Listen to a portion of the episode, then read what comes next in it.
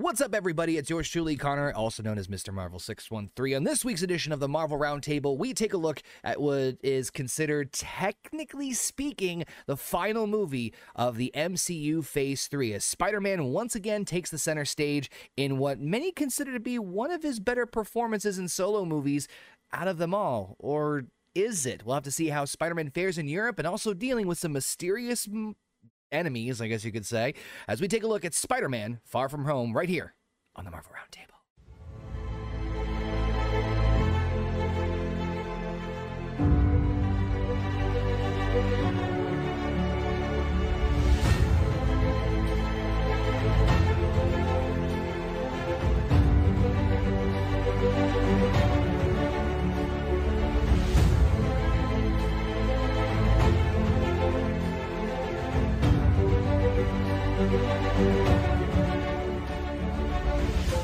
What's going on, everybody? Is yours truly, Conor here. Welcome back to the Horny Goat YouTube channel. Of course, the Horny Goat Podcasting Network, where you can listen to us on all your favorite audio platforms. It is, of course, Monday, and you know what that means. It is time, once again, for the Marvel Roundtable, the show where we break down and analyze each and every single movie and show in the Marvel Cinematic Universe. You guys know me. I am Conor. Of course, I am joined with the wonderful, illustrious panel from the Horny Goat crew. Of course, we've got the tattooed mama herself, Heather. What up, Heather? Not much. Dealing with a little sick kid here. Who, JP? No. Oh, oh, Wendy. I didn't see Wendy. Okay, so hopefully, she, is she feeling any better? She's getting there, and her fever is down. Those fevers are those fevers are a pain. I hope it's not like an ear infection or anything incredible. major. Yeah, I hope so too. She's not complaining about her ears. She has complained about her throat a little bit. So, So, well, we'll see. We'll What see. a man. Her Lot- hair is incredible. lots of yeah, right. Lots of night night juice. Lots of. Yeah, she's not. She's not. She's like, yeah, yeah, you're right. Of course, you hear everyone's favorite bear from upstairs, Canadian basement. What's up, everybody? Uh, much love to everybody in the chat and everybody on the call. Uh, Spider-Man: Far From Home. Uh, this is my second time watching this movie, and it kind of is in the same place as the first time I watched it. Drunk. Yes, yes, So I have imbibed upon mother's milk. what? Uh, uh, okay, your your mother must Mother's be fun- milk? Your, mo- mother's your, mo- your mother's milk's hundred proof. Um, Yes, it is. and, we- and of It's course, overproof, baby. yeah, don't put any flames near it. And of course, last but not Uh, least, we got more of a joke than you understand. we got Senior Bobbit. What's going on, Bobbit? Man, I'll tell you, for the last 24 hours has been a really roller coaster for me. Because I got Yep. home from got home from work, power was out. It didn't come, didn't get it back till 11 a.m. this morning. Then I went and seen Thor. Then watched Spider Man. So I'm ready to go. Yeah, but like, yeah, everything's solid now because you watch Spider-Man at home, right? I was Mhm. I was literally Yes. about to stupidly ask, "Did you get power back?" I don't know why the fuck that just popped in my head. Uh, I'm the the fucking fucked up one, and I made sense of the my point my point exactly my point exactly. Um Uh, so uh again much love to everybody in the chat joining us. I know cody was in here earlier. I know he had to pop out real quick but appreciate you cody. Federico is in the chat as well. What's going on federico? Paul arzola alpha all joining us. What's going on everybody? Thank you so much for tuning in. Go Garza. He's got the best name. The- No, your community has the best. Yeah, yeah, Yeah, yeah. I'm- I mean, yeah. They're, they're, they're like fighting for the top spot. Yeah, they are. I like saying both those names so, so much. i'm actually i'm actually going to throw a uh, a different poll in the chat usually we do like a thumbs up thumbs down but i figured let's get creative with this one i'm going to throw a different poll in this one in celebration of far from home i'm going to say which one was better spider-man homecoming or spider-man far from home let us know your thoughts on the poll as we uh, get ready to reveal and uh, talk about this, this was one the first versus the second, right? Yes. yes yeah because i figured Okay. i figured no I, I get no confused with the names. I was about to say I figured the third one gets a little bit of uneven love, so I figured I, I need to to let's let's make this a little bit harder. Let's make this trickier and let's let's break this down. So, um. And also, stay tuned towards the end of this review because we do have some announcements regarding the future of the Marvel Roundtable. Don't worry, I still have to torture my friends here by forcing them to watch all this fucking Marvel content, so that's still going to keep going. Yeah, Some of it's fucking grade A shit. Some of it's shit. All of a sudden, I'm like, wait, basement's blocked me, Heather's blocked. Why, why is every, what, where's everybody going? um, I'll, I'll watch garbage. We watched that fucking movie about dinosaurs. That was really Yeah. weird. Oh yeah, So what was that one? yeah, I can't remember, but it was terrible. No, wasn't it like turkey? No, no, no. no, what the no, they No. were dinosaurs. They were dinosaurs. Oh, they what were the fuck dinosaurs, was and the guy like lost his jacket in the woods. So anyway, and Spider-Man. acting was so good. so anyway, Spider Man. Um, so so um, uh, uh, no, I just I, I I figured I just realized how many movies we've done and how many episodes. This is technically the let's see, six twelve. So this is uh the twenty third movie that we've reviewed the on the Rifle Two. Fortieth movie we've watched together. I'm gonna Yeah, say. just about, just about. I I'm- had to add all the shitty movies we watched before this. like Captain Yeah. Marvel. I didn't see that. Good. You can you can really I skip it. watched 12 minutes of it, and I was like, "This is not that bad." I mean, there's a couple of references here and there, but Like, I am giving up on life. I mean, uh, you can go back and watch the review. Speaking of which, I'm going to do a cheap plug. I did kind of start my own little YouTube channel once again. If you guys want to check out, I did do a spoiler heavy review of Thor Love and Thunder. Uh, you can check it out. I'm sure I'll retweet it at some point in time. Check but- them out. Check them or- out. Add, add, it, add it. Add it to the. How did Uh, you say that? Yeah. add it to the chat. Fine, I'll hand it to the chat. Uh, that was um, uh, just It's trying out cool different, cat. just trying to do some different stuff, and uh, you know, as much as I'm sure you guys love the Marvel stuff, um, yeah. Anyway, uh, but well, it's, I mean, it- we'll have very diff- differentiating opinions on the y- Marvel yes, stuff, and- it- just that. And I, I will warn you, like I said, it is spoiler heavy there. Francis just threw it in the chat. Thank you, Francis. Um, just just warning, it is Francis, it's for me. spoiler heavy. So if you do not want to hear anything about it, don't um don't listen up. But uh, But subscribe this- love him. This is uh, thank you, thank you, thank you, basement. Uh, so this is a pivotal point in not just the roundtable, but all of the MCU because, um, Jesus, we all need a fucking cigarette after Endgame. So I mean, there is there is a lot to dissect. There's a lot of emotional brevity, and Spider-Man: Far From Home. You know, going back to like the discussions about integrating Spider-Man to the MCU. Um, you know, I, I reference back to the deal we talked about with Sony, where like this was not supposed to fucking happen. You know, we talked about this at Civil War. We talked about this Homecoming a little bit.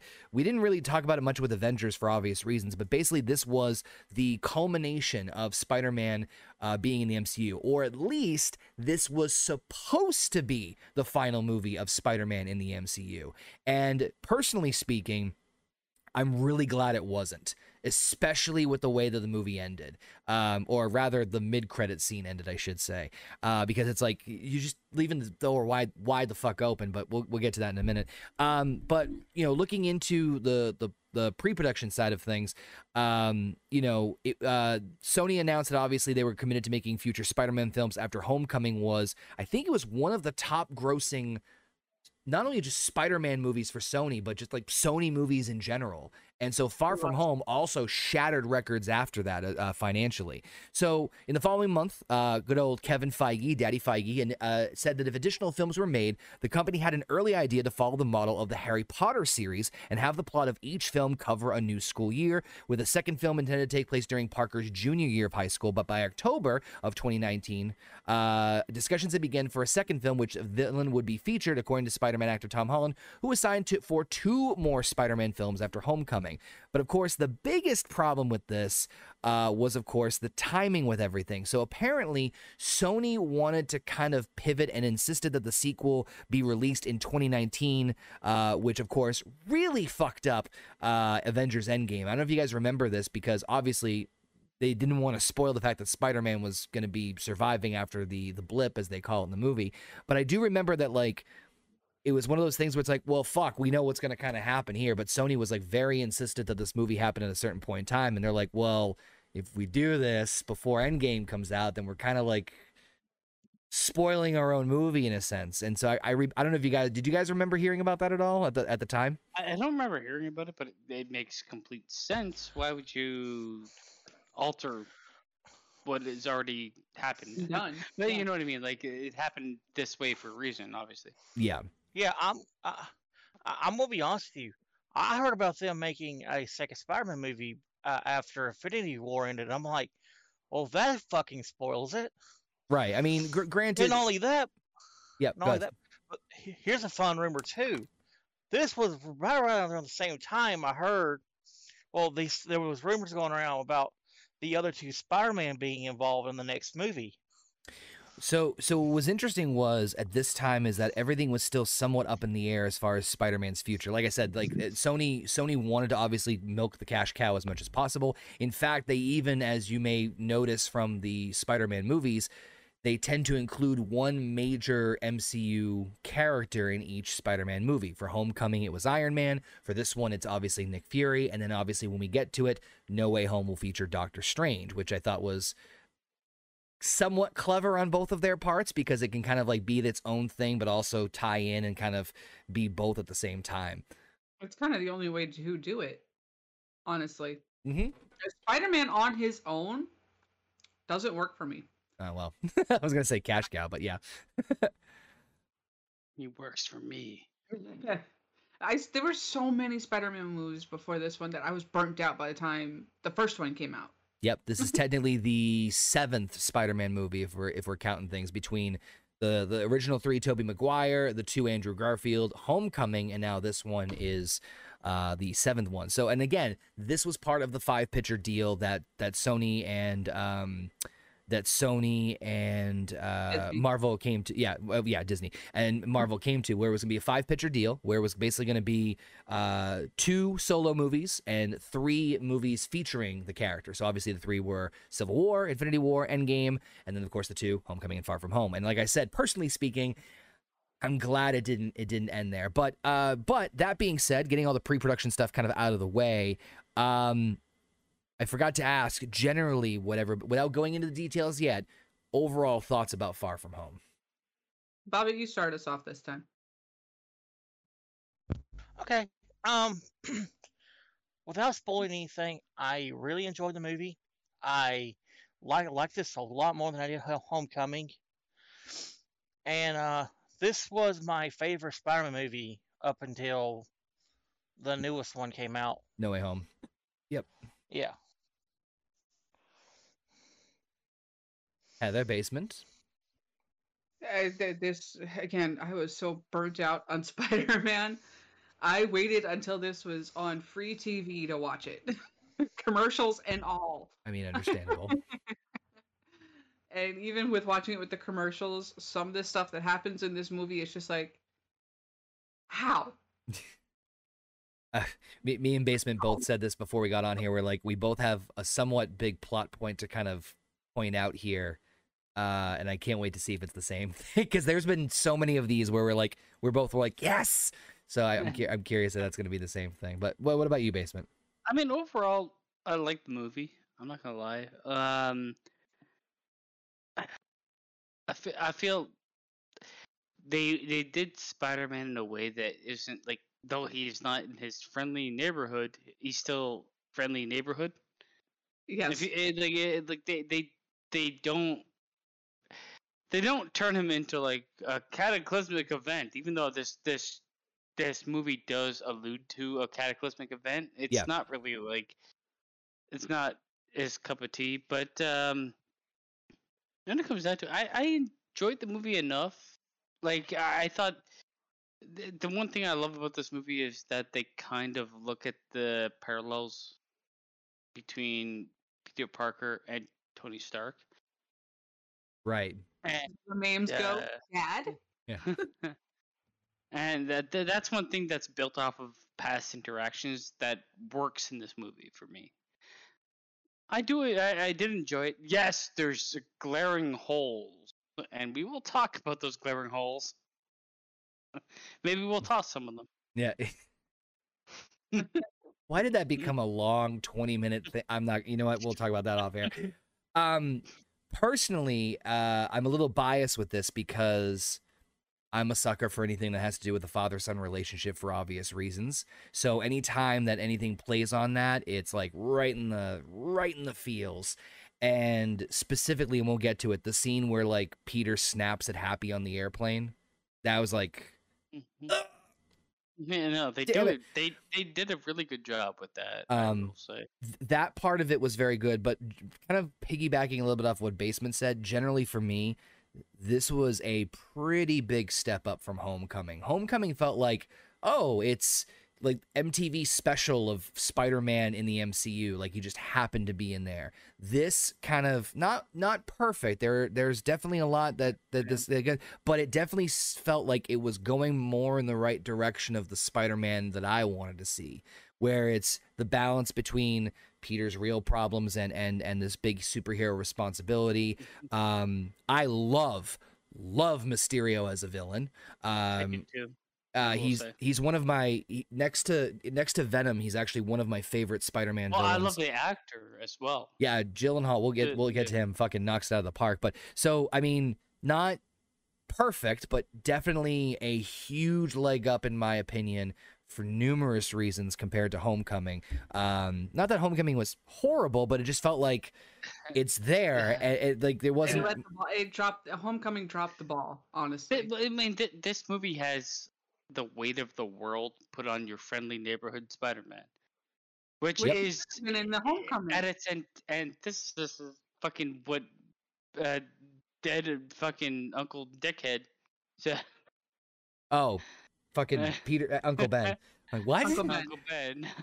Can I? Uncle Ben. you, you know what? You know what's funny, and, and- and I actually uh, They didn't need to say it, but they showed it, which is what movies should do. I you know what we'll get to that in a second because I'm gonna I'm gonna I'm gonna speak on that a little bit more, but um when we get to that moment. But uh with that being said, let's kick it into high gear. Let's talk about Spider-Man Far From Home. So the the, the actual movie starts off and and I don't know why this was just a, a thing for me, and I just kind I don't know if you guys noticed this. I don't know if it's just me. Um but the Sony Columbia Pictures logo was the very first thing. Then they did like the the, the thing with Fury, and then they did the Marvel Studio. I think I talked about this in Homecoming, but I think I noticed it too. Where I'm like, eh, a bit of a like nudge the elbow to step in front kind of. I don't know. I just I thought that was kind of funny to me. Um, the, the Sony Studios thing was taking that it was kind of like they, they they did that, then they showed a fucking statue that looked the same. Well, that that's a, can't that remember. that's kind of a running gag with Columbia Pictures sometimes is that they'll they'll- they'll have like the woman morph into something or like chase off or something like that, uh, depending on what the movie is. But so that's a, that's sometimes a running gag. But I just thought it was funny that like Sony's like, "Y- "Yep, this is us," and then like later on it shows the Marvel. St- I don't know. I just I just I just I, I just stupid little What thing are like people really here for? Yeah. Right? Us, yeah.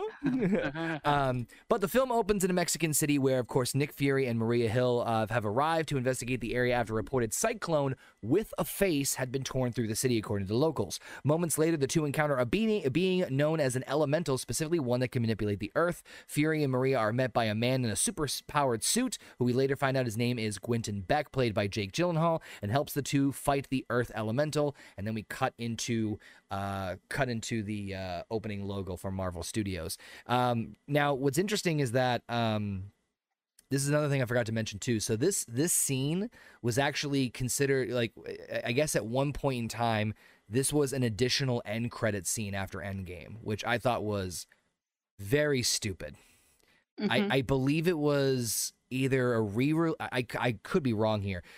It was either a re-release or part of the DVD or something like that where they like they tacked this scene on as an end credit scene which I'm sorry, fuck off. That is so so so stupid. Which is funny because when we get to No Way Home, they do the exact same thing at No Way Home with Doctor Strange, which that makes a lot more sense because you're trying to continue the story whereas this one it's like I mean, yeah, you're kind of continuing the story, but it's kind of more like a again, Sony be like, you, you need to mention us in the in the big blockbuster, earth-shattering record. I don't know, but as far as openings, um, there was a little something that I, I think that I, I don't know, basement might basement probably didn't catch it, but maybe Heather and, and Bobbitt did about the opening interaction between Nick Fury and Maria Hill. Did, did you guys catch that? I might- Uh, mm, I don't think so. So, as a little tease to what happens at the very end of the movie in the end credits, Maria called Nick Fury Nick. yeah, I caught that. Uh, yep. Uh, so so basement and, and since you didn't see it in Captain Marvel, Nick Fury reveals that no one calls him Nick. Everybody just calls him Fury. So it's kind of a little like a wink and a Unless t- it's a green alien. spoilers. God damn it. Um, but I just I I I I caught that at this time around. I'm like, oh, they were trying to. I mean, maybe it was an Easter egg, maybe it was a fuck up. I don't know. Either way, kind of cool. And what I'm, the hell? I'm What gonna the say hell? right here, this movie had too many swerves. Yes. Um, too many. at One too many villain swerves. Now- One too many swerves. Now, I, I love the setup. I think it was great little, just like, you know, plop, we're going to get right into the, into the thick of things right here and then. Um, and then we, uh, I mean, pretty by the by intro, right? Like, okay, cool. We're, we're setting, we're, we already got the, all right, moving on. Like, villain or, you know, problem established. Let's go. But it turns out later on that that's not what, what that was establishing at all. No, It was just establishing the story. Uh, it, Yeah. It's establishing where they go with their storyline. It has nothing to do with Spider-Man at this point. Right. Correct. Um, I, I didn't mind the the start. Uh, I kind of like the idea of like any Marvel movie that that doesn't start with the fight is a okay in my book. which which Right. techni- which technically it cut right as the fight was about to happen. So I don't know, funny, uh, funny. What about you, Bob? I mean, the opening thing with like Fury and and and uh, Maria Hill and and the Elemental and the introduction of this mysterious man. Oh yeah, I thought it was pretty cool, but I was like, wait a minute, what the hell's Spider Man? We'll get there. we'll get there. Anybody and everybody. Now, uh, I'll I, get there. I I have I do have a question because I'm not sure how much uh, how many of you knew about Mysterio's story before he was introduced into the I, MCU. I don't. I don't know anything. I knew nothing. Okay. Um, I did. And so when I saw Mysterio as like the advertised villain when the movie came out, I'm like, oh, and so and so it was a little bit of a like a okay, well, we know how this is gonna. I, I wasn't sure if you guys already knew, but I had a feeling like I, something's gonna be. I feel like they just went sideways with it. Just a little bit, but once you got to the Yeah, point I, li- movie, I liked that they did that. Yeah, Yeah. I like what they did with his character. To be honest, I'm it's it's it's extremely comic uh, comic accurate. Maybe not to certain angles, which I'll get to when we get to there, but the core of of it is is the same as the character in the comics. So Hmm, that's- shit, I didn't realize that. yeah, so so Spider-Man the TV show lied to me. no, it was right. Was it? I don't know. I didn't. You're talking about you're talking. I love how like the show that I never watched lied to me. Anywho, I watched. I watched it. It just never. Was it the- wait, wait, was it- was it the night- drones and shit? was it the '90s one? Yeah, The one that had like everybody in it? yeah, The one that had like the X Men tie-in? yeah.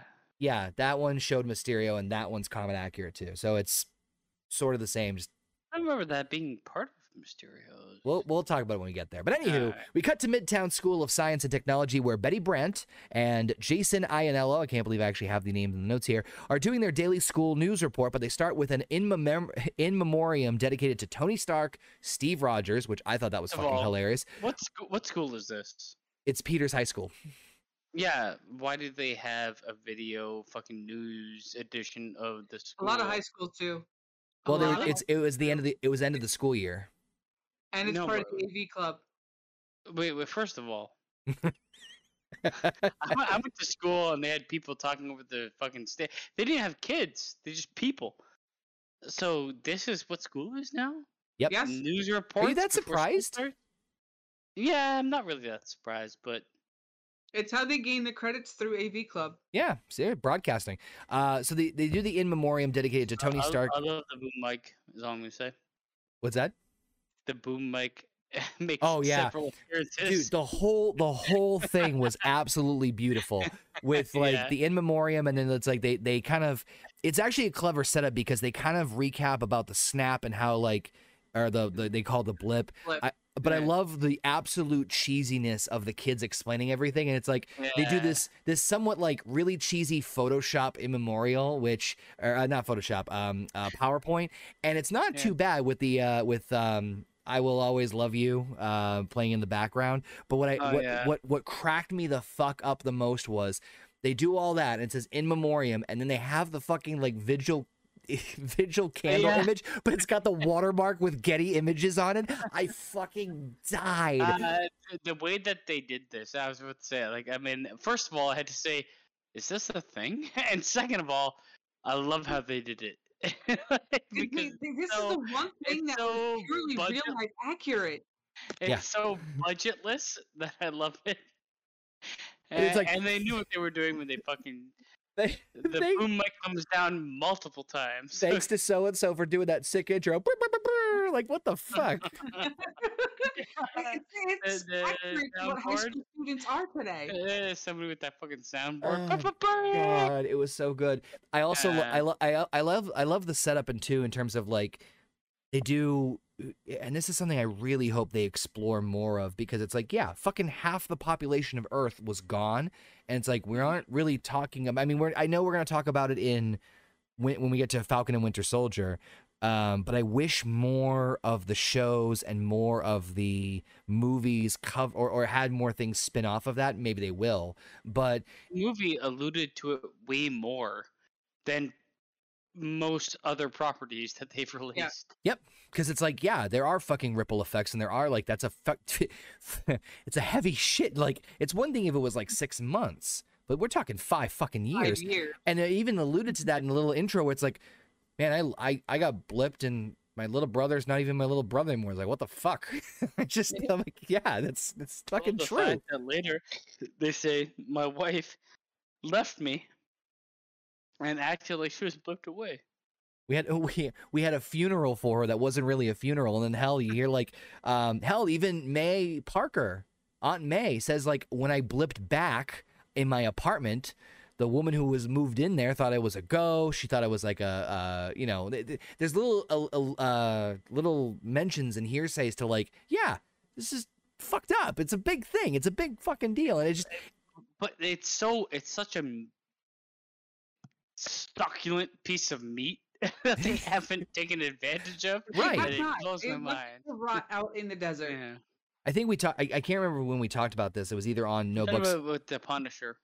Yeah, but I can't. I think it was on No Bucks Given. We were talking about that It where on I Wikipedia. really and I, and I said I said I really wish that they could. I mean, you could easily do the Punisher or or some other potential other character with an origin story that may not either be, uh, like maybe not be like direct, but maybe somehow tied into the I- I events think of the, the blood. Punisher is the. I think you fucking hit the nail on the head. The Punisher is the perfect Yeah, character to be centered around that, and uh, and like make it dramatic and make it human instead of otherworldly like everything else. because we'll, we'll we'll get into phase four shit when we get into phase four shit. We're still in phase three, goddammit. So uh, while this is all going on, Peter Parker, of course, discusses with uh, Ned Leeds his plan to win over MJ, on whom he has developed a crush on. They are preparing for a class trip to Europe, and Peter hopes that he can tell her how he feels. I do love the little awkwardness, and and that's something I want to just press upon. This is that, the you know, Marvel has this like formulaic type of comedy that I think we all know what we're fucking talking about at this point, 23 films in. There are some movies I don't uh, there are some movies I mind it more than others or it's more annoying than others. To me, this is almost the perfect movie for it.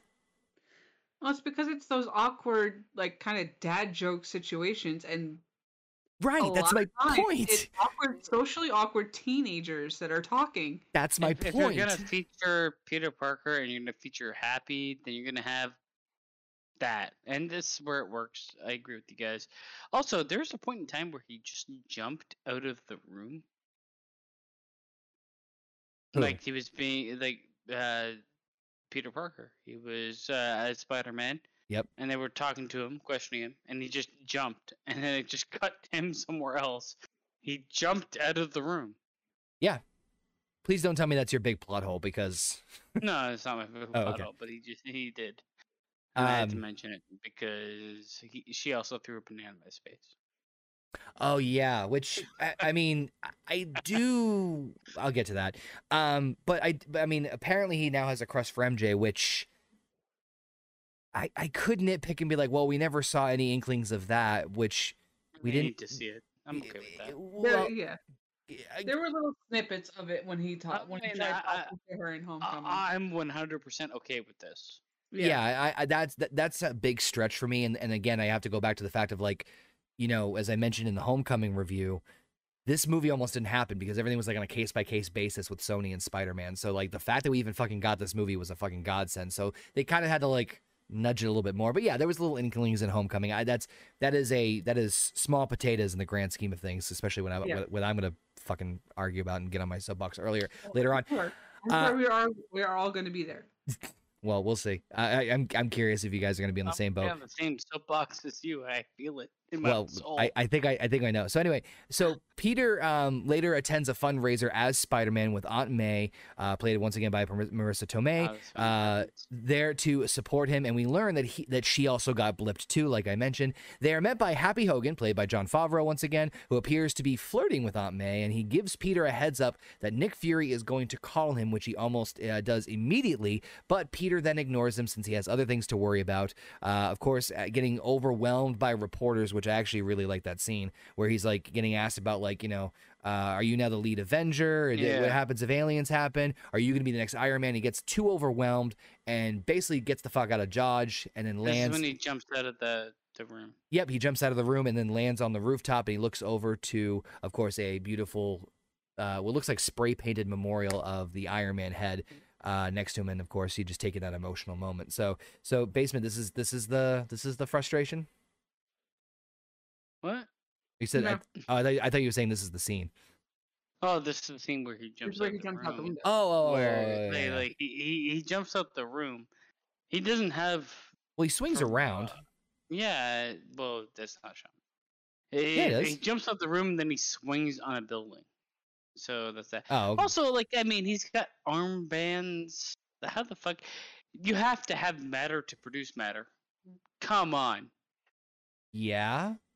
With those uh with his fucking web shooters. Uh huh. Yeah, he he built his own special web shooters. I know, but they're armbands. Do you not remember that the Tobey Maguire one? There literally just came out of his wrist. Well, that's not, Yeah. that's not him though. But he had like he does have armbands. I know, but like, where is that matter coming from to produce so much web? It's there's in a li- liquid form. Yeah, there's a limitation, and he does have a liquid form of it. Oh my god! It it lo- uh, it looks like armbands that are there's nothing in them at all. They But- are tiny armbands, and he produces massive surges of web. Well, no, if you if you if There's you a reason we have a ball sack. Well, do you not remember Tony Stark's sunglasses? Hmm. They're an entire fucking computer built into the framework of Yeah, sunglasses. yeah, but no, nothing makes sense. It's okay. I accept that. nothing makes sense, and I accept, accept that. This is just true to the form. Nothing Oh. makes sense, and I accept it. since since we're on the subject and we're kind of bouncing around because fuck it at this point anyway.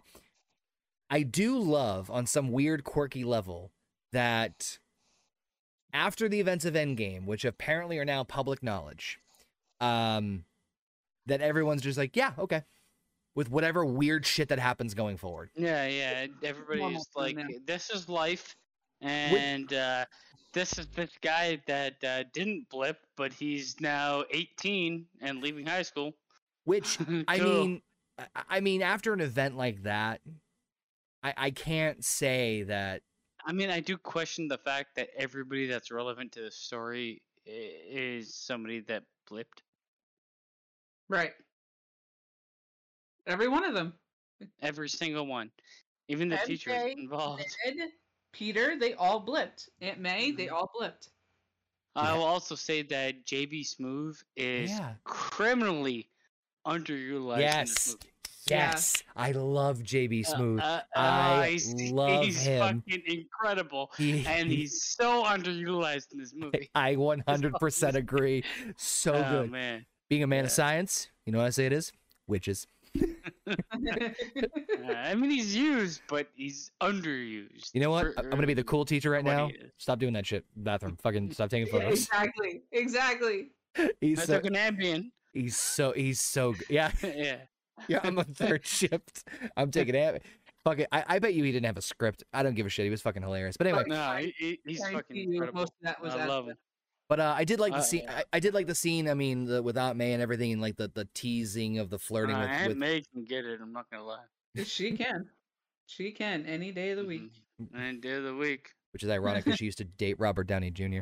Um, but uh, the class then later heads out for the trip uh, out to Europe, with Peter choosing to leave the Spidey suit behind in order to enjoy his vacation. But he later finds that, of course, Aunt May packed it for him anyway. So this is kind of what I was talking about in terms of like the, you know, what Baseman was mentioning earlier, where May, like, you know, Peter's trying to get get his bearings straight about whether or not to bring the suit, and May throws a banana and still hits him in the face.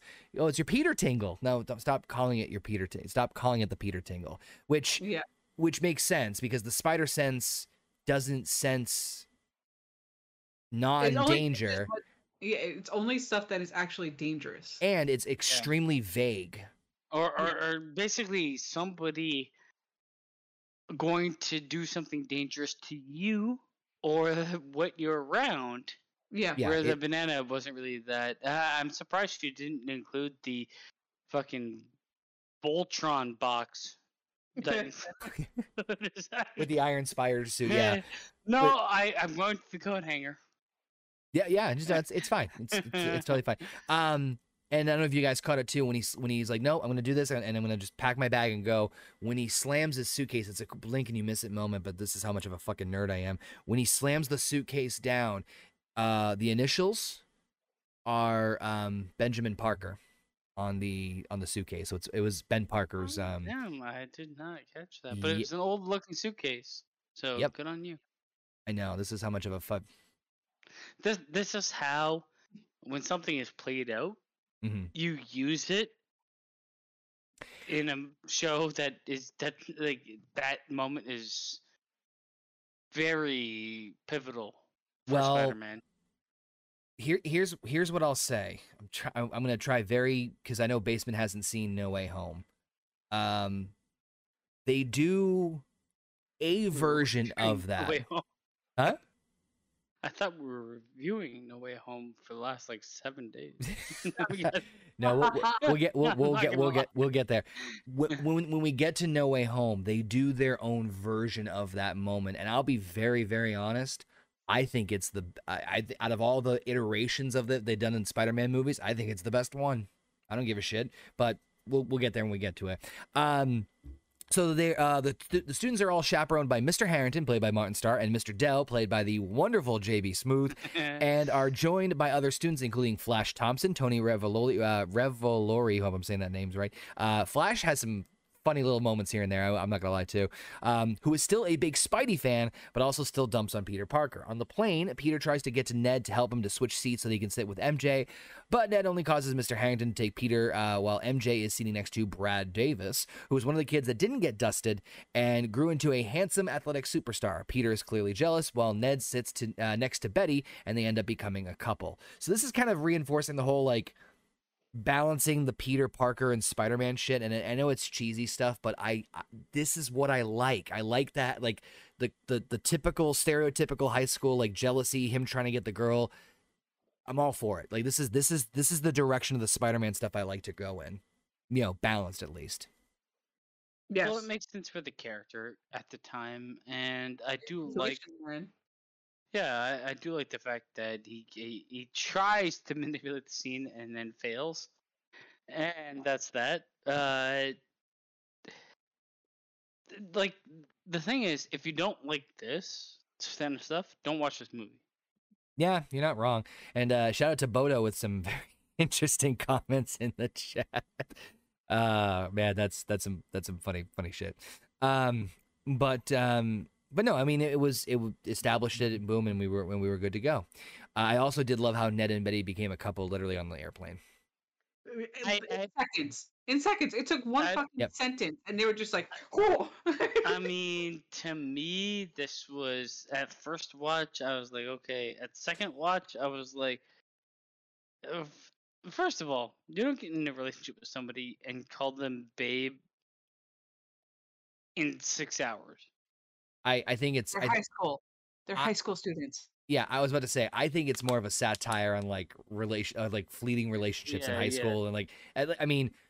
Watch it like the writer's like, no, I just thought it was funny, and they just threw it in there for the sake of it. But that's the way I interpret it, and I, and I thought it was fucking funny. Like it's just like, oh, I mean, throwing it throwing it in there for the sake of it is exactly what they did. Uh, they wanted to do something with his character and keep keep his character relevant because they want like he's fun. He's the guy in the chair. Yeah. Yeah, Yeah. barely. Well, you, you, you got to give him something to do in the meantime. And um, I recognize what it was, but it doesn't mean I hated what it was. Right. I mean, Bob, did you did with the whole like balancing of Peter Parker and and and uh the Spider-Man stuff? I mean, did you enjoy like the more like high school shenanigans or high school troubles that he was going to get into? Like the you know, and like the oh, I I'm jealous of this guy and I I got to win MJ over kind of stuff. Yeah, I, I like it just because it's a different take on it than what we've seen. You know, I feel like this Peter's kind of more accurate to what what he was in the comics Mhm. because the Mhm. Tobey Maguire one, he was already grown up. He, he already had a job at the Daily Bugle. You know, he was dating MJ. Well, this, you know, you see more of his upbringing n- n- without fully going an origin story with it. I mean, they did do a little bit of that with the Tobey Maguire versions, with like him trying to balance out like his love life with MJ. But it is a different. It, you know, we're we're looking at like Uh, I also feel like the weight of the world on a kid's shoulders is different than the weight of the world on an adult's shoulder. Or an adult playing a 13 year old. Yeah. Um. But no, no. I, I but, but no. Like I Right. I I I personally prefer this. I know people always argue like, oh, Tom Holland versus Andrew Garfield versus Tobey Maguire. Who's I the best? Tom Spider- Holland is the best Spider-Man for me, I was He about to say Part better because he looks the part. but he also sounds the part. Yes, I was about to say that's the, the reason I like the Tom Holland version is because to me, and high, a high schooler Peter Parker leans more towards the the character of Spider-Man to me than say like a college student version of Spider-Man Mm-hmm. where you can balance out the real life and and the and I, and I think that's the way he was. I mean, there are obviously a fucking bajillion different versions of Spider-Man in the comics as far as like Peter and what age and blah blah blah. But t- but to me, this is why I like the Tom Holland version because you know he- he- he's arguably one of the one of if not the most relatable Marvel character in history. And this and this mean- this is the reason why this movie kind of emphasizes it. Why? I would say like if you're looking at movie wise, uh, Tom Holland, then uh, fucking Seabiscuit, and then Andrew Gar- Garfield. For me. Seabiscuit. Tobey Maguire, yeah. Well, Andrew s- Garfield for me was just he's he's a fine actor. Just it's not no. He was too GQ model for me. someone yeah, it's, it's there's too much going on there. someone said in I can't remember where I read it or or saw it, but I'm gonna steal it. And I actually once I read that, I'm like, fuck, I completely agree. Tobey Maguire, in, in my opinion, was a fantastic Peter Parker. hmm I think Andrew Garfield was a fantastic Spider-Man, but not the other way around. Yeah. Me, me personally, I think that like, because I like the quippy, like smart aleck. I mean, to an extent, fucking Maybe, maybe it's his name. Seabiscuit had a lot of quippy, smart alecky ways. Yeah, yeah. No, I mean, eh, I don't know. It, it that that's just a personal thing of me, and I think Tom Holland balances the both of them pretty well. My problem with Tom Holland, the only problem I have is the uh, transition to maturity of the character that I don't think he will be able to do. He does the immature version great. hmm I'm mm. curious how he will do the mature version.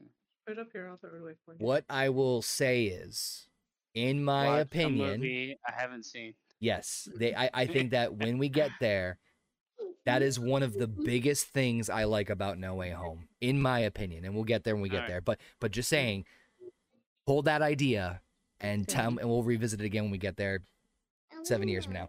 Um, so the, f- the class first arrives in Venice, Italy for their first stop. Uh, they stay in a crummy looking hotel, but they take the time to enjoy the sights while Peter tries to get closer to MJ, even buying her a, uh, a Black Dahlia necklace because, of course, she likes the Black Dahlia, referring, of course, to the murder, not the flower.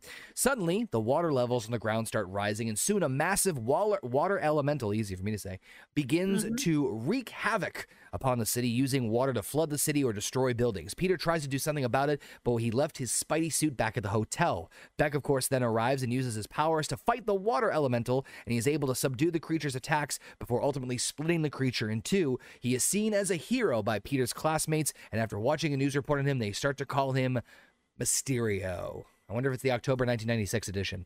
Um, hell of an intro for Mysterio. I mean, if you're gonna make an entrance, that's Mhm. the fucking way to do it. Here's my problem. Fucking water. Yeah. You can split water in half. Guess what? It rejoins Mm-hmm. and it's back alive. Right. Because it's fucking water. But it's Mysterio. I mean, here's my problem, Heather. It's an illusion, and water leaves traces for where it uh, actually is. Exactly. I mean, uh, my my biggest problem with this movie is what I'm about to say. He is using drones mm. to work magic, mm-hmm. where eventually you have to realize that this doesn't make sense. Okay. Let's tackle that. So I can sort of I I honestly can buy it on the explanation they gave. I In the- can buy, buy it to a point where it becomes magic later on. I- Mhm. well, well, okay. The, the only the only thing I can say is I don't think See, that's the tricky part. the thing is the water and the fire and shit like that I can buy. I can't buy when visions of somebody beating up somebody are actually beating them up. Because that's impossible. It happens later. Trust me. In this movie or a different movie? In this movie. In this movie. When Oh, Mysterio, oh, re- oh, oh. It, took- it, took- Mysterio first starts took- took me took me Uh, We're took, revealing to wait, wait, Spider-Man who yeah, he really yeah, is. Yeah, took- th- took- there's where I'm like, what? took, took, took me took, took me a second. I'm like, the fuck part are you talking? Yeah, okay, we'll get there. Um, the the water part though, I mean, I, I kind of dug. You know, vi- vi- that's what I gotta say too. Visually, amazing. This movie. I, I, I love the set pieces for this movie. I love using Europe, and I love using how they worked it in every scene they do. Because I have to think in my mind they were on set. be- They were on. They were where they were. In my honest opinion, I don't know if that's true, but it looked spot on. Let me let me quickly look that up. I believe they were, but but even I like think a few scenes were filmed over in Italy. I believe. all. Yeah, I- or, or like in Europe in general, because once you go there, moving around Europe is cheap as shit. Mm-hmm. Um, uh, I'm just looking through here. They were in Venice. They were in fucking everywhere else that they went to. so I can't remember it. Uh, most of it looks like it was filmed in London. Um, oh nope, they were they were where they were. yeah, that's uh, that- principal that- photography I mean, it, it it looks like they are where they are. That's Yeah. the thing. Yep, they were in Italy, England, Mhm. um, London, as I mentioned before, Venice.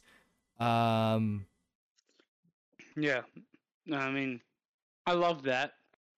I I love the fact that like they're gonna shell out the money to go there. Prague, And Czech also- Republic. Yeah, And also, most of what they did there is people on a boat, people in a walkway. It Right. doesn't really have to matter. But Um, uh, not all Yeah. of it was there, but they did they did you know did did do certain scenes. But no, uh, uh, was to say it was visually not just in terms of the European setting, but also when you get to like some of the hardcore illusions. I need an edible for that for that stuff and just see how that's going to be. Mhm. Specifically, mean, one it- part. I mean, it's I, I, the, for me, it's kind of mind-boggling that you can get like a computer to like do this. Though they do explain it later.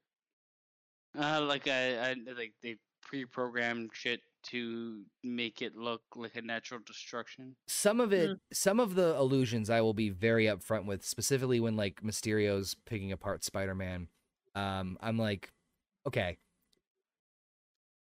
m- maybe that's not what the fuck's happening, but I understand. I, I suspended my my I mind mean, for I'm, a moment. I'm with you. Yeah, In we, terms we of, all like- knew we all knew something was going on because we know Mysterio is not a fucking hero. Well, well, I'll, I'll talk about one specific scene a little bit later on. But anyway, so um, Peter and Ned go back to their room, but Ned, of course, gets tranquilized by Nick Fury, which fucking hilarious. He has been trying to get Peter's attention and it hasn't worked until now. They have to leave the room and talk in order in private since everyone keeps interrupting them. I don't know about you, fucking cracked up at this scene because basically, like, everyone keeps walking in his room. He's like, if one more person comes in that room, you're gonna be, we're gonna be going to another funeral. I'm like, you fucking entered here, you dick. Um, the last funeral was Tony Stark. Don't mention that. Fu- Fury takes Peter to a secret hideout to meet Maria and Beck. Beck explains that he is from an alternate Earth, which is where the elementals come from. Uh, this was supposedly caused by the snap, and Beck claims that the fire elemental was the one that destroyed his homeworld and his family. Fury wants Peter uh, Peter's help to get uh, to fight him back, but he feels he isn't the Avenger that is qualified to fight be- uh, beings like these. So a lot of exposition in this scene. Um, and what I find really interesting is that um it's it's kind of a mini little nudge to a foreshadowing of shit that's gonna go down later on, sort of. I Mhm. also feel like it's welcome, welcome and acceptable by people that probably would have a lot of questions about a multiverse before the multiverse is there. Except I have a big, big, big, big problem with this part. Mm-hmm. This is this is my soapbox moment. Uh, I might be soapboxing with you. So tell me. So we all- we all know what the deal is with Nick Fury at the end of the movie, right? Mhm. Mhm. even even assuming that they are on similar levels of intelligence, maybe not completely. It's not like Quentin Beck changed his fucking name. That is 100% true. So you mean to tell me that no one would have thought twice that, oh, this person's also a former Tony Stark employee? Mm-hmm. There's mine. That's my soapbox. Uh, that's not my soapbox, but it's a solid soapbox. Like I, I I get that he like tricked and eluded people and, and maybe the story was like oh I'm a different Quentin Beck but like I I, I, don't know like that, that that just seems a little like like if he changed his name at the at the very least easy buy oh, fine Oh, I, cool. I, I have a question. Is it always the same Fury in this movie? It's Or is assumed so it's There you go. assumed so based off of what I said at the beginning earlier but e- but even even still y- y- you wouldn't i I mean if if if, if well Yeah. No, you wouldn't look into him at all. He'd just right give him the keys to the kingdom. Yep. but no one else no one I mean, Fury sits there and I background checks the people that come to mow his lawn. to to be honest with you, I kind of dislike the swerve of this movie because it, I don't think it needed to happen. are you talking about the mid-credit scene or the, or what No, no, like the, the, like basically, Actual hey. I'm Mysterio because I've been done wrong. no that i actually really like because it does no, t- I, I I like I like the idea of him being done wrong, or uh, I don't think it needs to be like integral to the rest of the storyline in terms of like, hey, he did barf and barf is bad, and hey, he did this and this is bad, and this is why people are following me. Uh, to be I honest mean, I don't know if it needs to be so personal, and because it's so personal, I think this is why this happened. Yes, it did. It's a double-edged sword. On on one hand, I actually like it because that that's the that's the modification to the character. In the comics, Quentin Beck was not a Stark employee. Everything else was accurate as far as being like special effects and all that stuff and being like a robber and stuff like that. So it kind of is the same on that aspect. I think honestly for me, I would have bought a lot more of this if Fury wasn't in the movie. Mm-hmm. If you took Nick Fury completely out of this thing and Maria Hill and took him completely out and left almost everything else, yes, I would have I would have bought a lot more of this. Um and I mean granted we don't know we don't know fully yet why what happens with Nick at the end of the movie happens. Um I actually actually hate that part of the movie to be honest, but well, w- d- d- uh, it's supposedly going to be addressed in the future series. Anyway, well, what was but, but that that's my soapbox. It's like he didn't change his fucking name. So before we see the mid credit scene, assuming that we know this is still Nick Fury, you mean to fucking tell me that Nick Fury wouldn't have known that a guy named Quentin Beck is coming in with these powers? And it's like, oh, weird. Quentin Beck's also the name of a Stark employee or former Stark employee. That's suspicious. my soapbox is the fact that drones are apparently magic. Yeah, you didn't know that? that's, that's another soapbox of mine too. You Th- That that's that's my soapbox because it gets ridiculous. It it it, it holds its ground for a while, but then it gets absolutely Ridiculous. ridiculous. So which part? Which part? Ridiculous. Uh, you in- in the the- exception that's in- not actually there. First of all, if you're going, a drone is Mhm. operating on a computer program. Yes. If you're going to write a computer program, you have to have the foresight to write one. Mhm. Correct. Um, what the fuck happens with him and Peter Parker?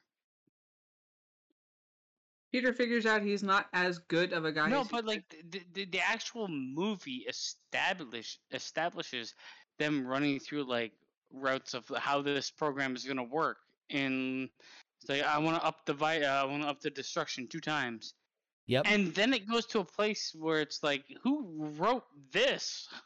Yeah. Well, i i- from from what it looks like, every drone has the exact same capabilities, right? Mm-hmm. At least it's The, the presumed. scene the, the scene makes no sense. That's all I'm gonna say. What the scene with Quentin and they explain how the drones work?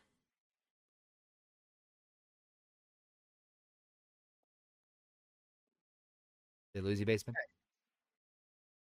Did you mute yourself? Is he dead? Rogers might have killed him. No. and for those of you watching, no, not Steve Rogers. Rogers is Canada's Yeah. crappy internet service. but we'll we'll I guess we'll cross that bridge when basement um climbs out from underneath it. Um No, okay. So so Peter's now not not involved. He's like, I'm out. I don't want anything to do with this. So Fury hijacks the class's vacation by having his employee Dimitri act as a driver to their new and unexpected destination, Prague, as Fury and Beck have learned that that's where the fire elemental is set to strike. But before heading out, Peter's taken by a tall woman sent by Fury to give him a stealth suit. She orders him to take his clothes off and put it on, but he's found out by Brad, who takes a pick of Peter in what looks like a compromising position. Peter runs after him to get rid of the pick, but Brad says he knows that Peter likes MJ too, and he thinks that showing her this will make her lean more towards Brad. On their trip, Peter, of course, finds Tony's high tech glasses known as Edith, voiced by Dawn Michelle King, which, of course, stands for the great acronym Even Dead, I'm the Hero uh, which Tony left for his successor. Peter asks Edith to handle Brad, which is misinterpreted as a request for an attack, and Peter has to somewhat discreetly stop the incoming drone from killing Brad, as well as the whole class. He just has Edith hack into Brad's phone and, of course, delete the picture. And we lost ourselves one Canadian basement. But We um, but you know what though? Uh this this is another one of those like Peter dealing with the weight on his world. Uh this is him trying to figure out the suit all over again. yeah, basically. Which I, I Activate instant kill. Oh wait, no, no, no! Don't do that. which I which, which I uh which I which I love. And of course Basement just told us he did lose power. So damn it, Bobbit, you made him lose power. And I'm I'm kidding. Um but I, I kind of love this like kind of innocent ish fun where he accidentally calls a drone strike on a, a guy he doesn't and then he has to secretly take him out by like jumping out and, and ta- I, I mean yeah, it's a little, it's a, it's fucking ridiculous and over the top, but like, I still loved it. You know what I mean? Like it was, it's still like that mix of the Spider-Man. back to his awkward side. Yeah. Yep. So it's just it's one of those little things. That it's like he's still an awkward teenager. He doesn't know how to communicate prop- properly. Right, and it's it's the awkwardness. What I also what I also personally loved is when he f- when he fucking slapped Flash. Because one thing that is established, and for those of you who may or may not know, oops, as I try to fix my light here, there we go, is that Peter does indeed have super strength. It's not as maybe as strong as other heroes in the MCU, but he does have super strength. He just doesn't use it. Um, and so it took me a minute. I'm like, oh shit, he used a he slapped Flash and knocked him out. Uh, because he was fucking around with the Edith glasses and everything. So, um, personally, I just love the fact that like this this felt like one of those awkward things where like I got to protect the class, but I got to take out this drone strike that I accidentally called in and blah blah blah. And I I just love the scene personally. It's one of it's one of the better scenes. eh, that that- again, JB Smoove. Don't be taking pictures of people in the bathroom. No Ah, more fucking phone. So good, so good.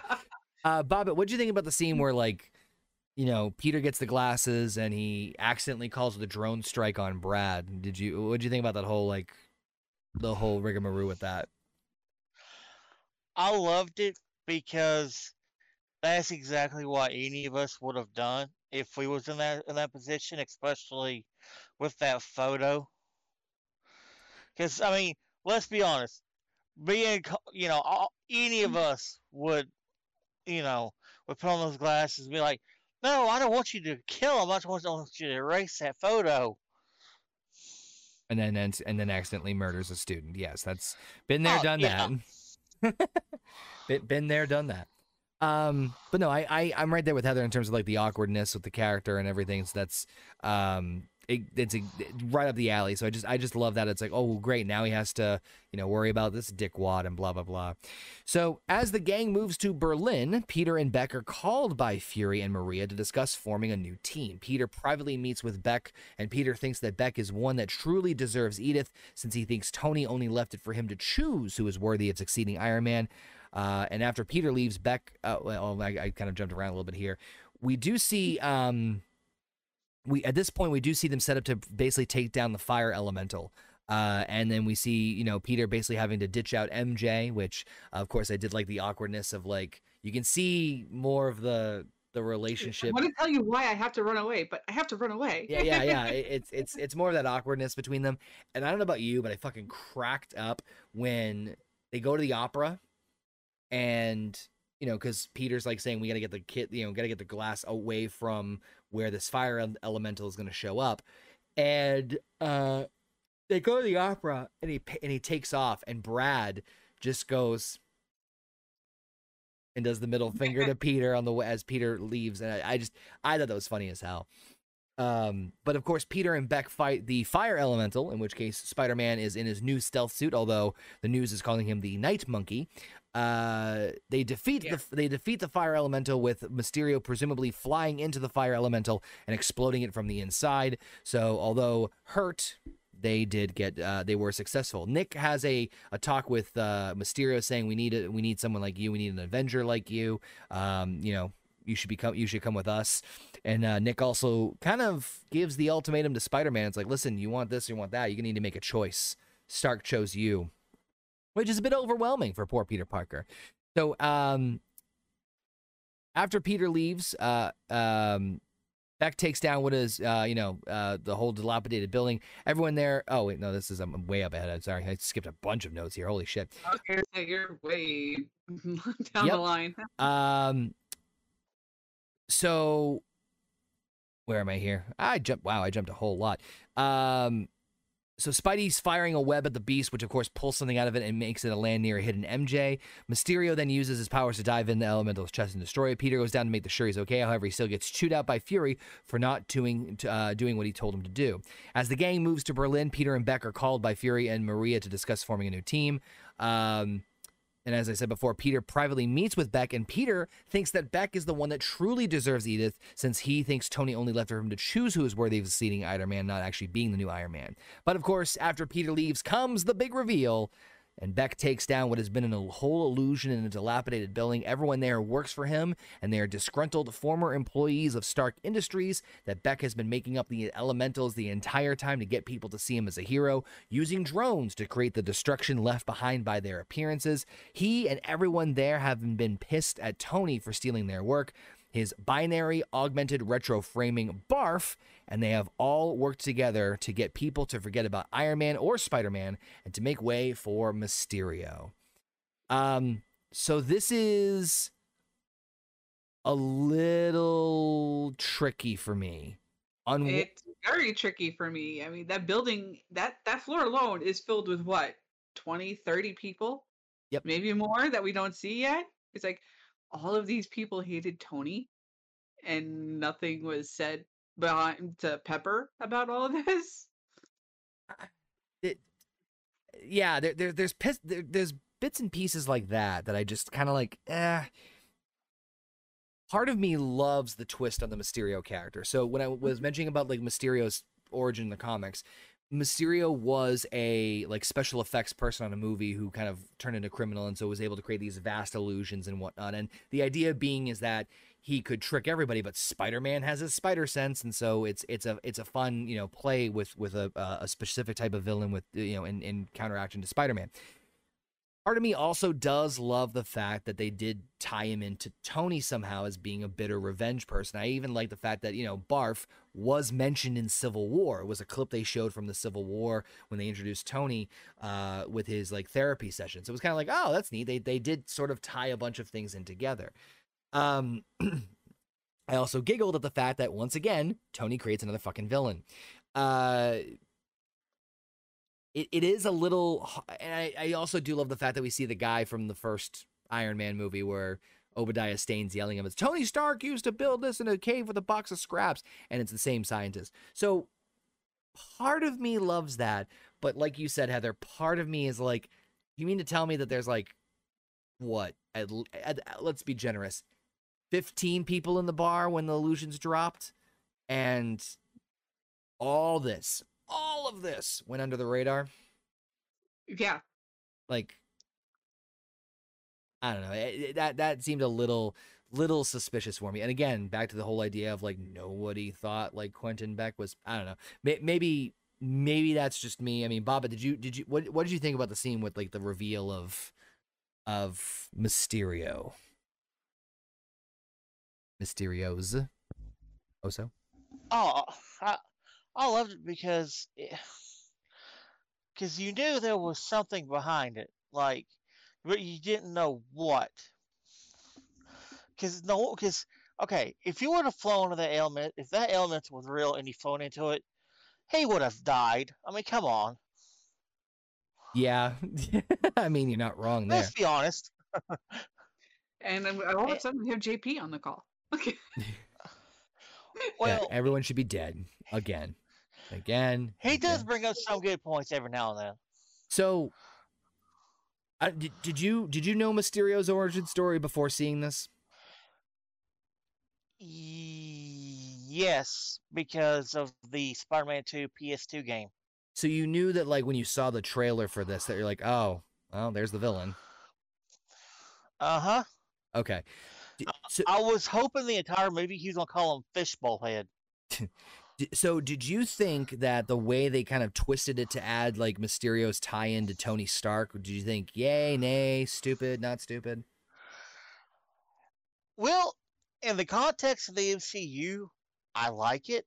But if this was like a solo film, and they and they, did it with that, that I, would have been a little perturbed by. I've been like, eh, that's not nearly necessary. But where this is tied in the MCU, I liked it. it, it is it is like I'm, I'm kind of on the same boat with Heather. Like it's it's it's it's kind of uh, tricky. I, like I I do. I, I don't want to have everything referenced to Tony. you know, like yes, he's gone, and yes, Tony did. There's a lot. There's a lot you can do with Tony. There's a lot of references and things that you can spurn off of Tony Stark at this point because let's face it, you know, Right. love him or hate him, he's the Godfather of the MCU. But at some Oh, point, yeah. we gotta get away from him completely. And I think we're either at that point or close to that point until fucking Ironheart shows up or Armor Wars, because God forbid.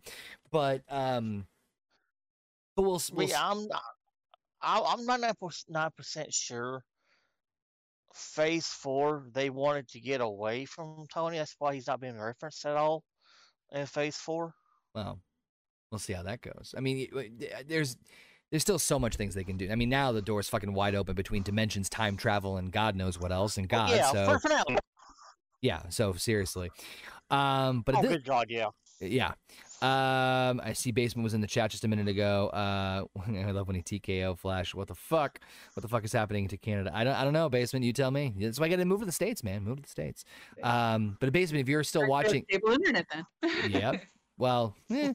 um, so Peter Peter goes back to the hotel to invite MJ to go out with him without anybody else. As he tries to tell her how he feels, she cuts him off to reveal she knows that he's Spider-Man due to the many coincidences involving them being in the same places at the same time. She then pulls out what she found at the site of the fire elemental fight, a projector that shows Mysterio fighting the as yet seen air elemental. Uh, the two realize that it's that Beck is behind the elementals and that he is a fraud. As Beck and his goons prepare for the Air Elemental Avengers level attack, they find that the missing projector from one of their drones is in Peter's hand. Did either of you get a little bit turbed at the fact that Peter and MJ deduced that Beck was a fraud in like fucking seconds? yes. Yep. Like, yeah. She's you- a snarky little brat of a teenager with the with a high intelligence level. Yes. However, she's still a fucking teenager. How the fuck does she figure that out and not Nick Fury with an entire fucking database behind him? Well, not only that, but if I was Peter and I seen him fly into the into the elemental, I'd be like, "Wait a minute, that ain't right." I mean, I mean, yeah, you obviously cl- clearly can tell that something's wrong, and then figuring out it's a projector. But like, I, I don't know. Part of me was a little bit like that. How the hell did the projector work on its own, uh, like conveniently at that? There's a, there's a Yes. lot there. I could I could yeah Yeah. yeah I I I know. I think that's the scene Basement was talking about as well, as far as you know, who could have programmed this when it's not supposed to be shown yet. Well, excuse me. It could be a it could be a memory thing. There's a couple of explanations that it could be, but but it just I you know because the movie has to happen. Oh right, yeah. Yeah. You know that's the pitch meeting little exa- example. Again, I'm I'm kind of I'm kind of nitpicking at that part, but at the same time, it's like It's eh. Nick fucking Fury with the entire database of Shield. No matter what, if it's still standing or not, it's still fucking there.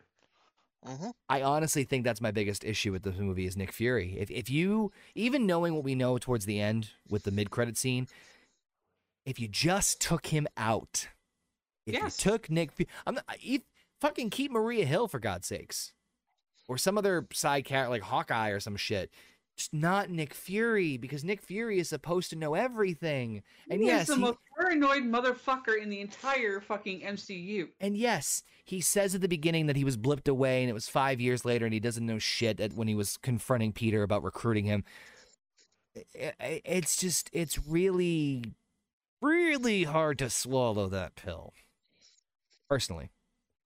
Um, but Peter goes to meet with Fury and Maria about Beck's true motives, but it turns out Beck has caught up to Peter first and has created an entire illusion to trap him. He taunts Peter for not being the hero he wants to be and even forces him to endure a projection of Tony bursting from his grave and coming out to terrorize him.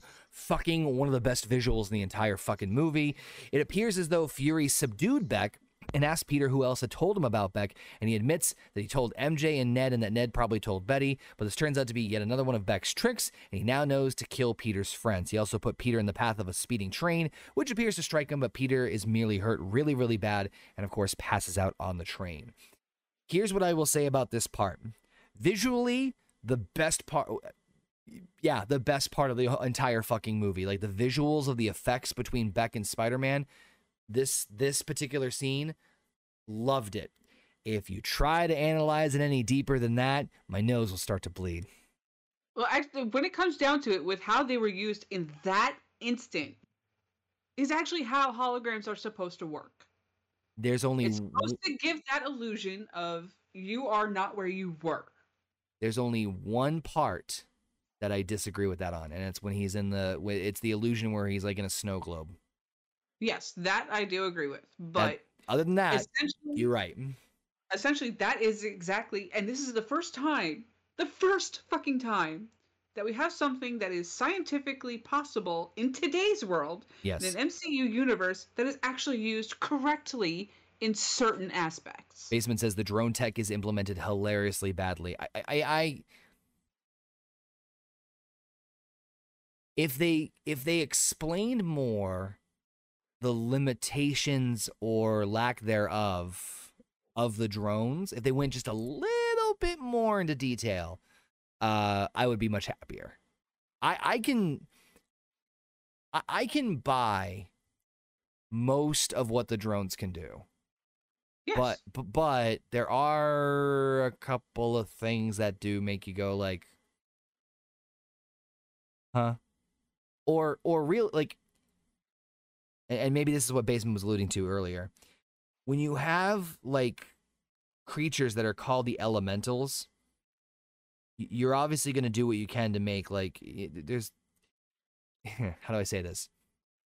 We there's going to be a trail well, if they were real there would be a trail behind them especially with a water or a fire one what I was about to say was like unless they have different weapons on them aside from like the machine guns that they showed as far as like causing damage or like other effects I, well they had the ones that could like project the water underwater at the at the at the very final fight uh, yeah I'd, I'd have to know more about them because if they if they all have different if they if if if they have different weapons that line up with fire water then i'm sold i i can i can buy that because then you can position those specific ones to be in specific spots to make it look like the damage was caused by fire, water, etc. But if they all have the same and they have those fucking machine guns, then that's that's fucking bullshit. Because you wouldn't mean Yeah. to tell me that like, oh, it's water damage. Really, those look like fucking bullet holes. yes Right. So that's or what a fucking bomb you know right. It- Yeah. it's just it, it it comes along it goes along with the same conversation we have with every single one of these fucking movies power scaling Ah, Jesus. Yeah. it's not just the fucking characters it is the weapons that are used as well we have no idea what power scaling they have for anything in this movie Yeah. or any movie Yep. that is in the mcu But I mean, Bob, are you on the same train with us on this? Well, no pun intended. Are you on the same train with us? i would say who train hey. Oh yeah, for sure. It just these drones are more problematic than what they're worth. I mean, do you think that?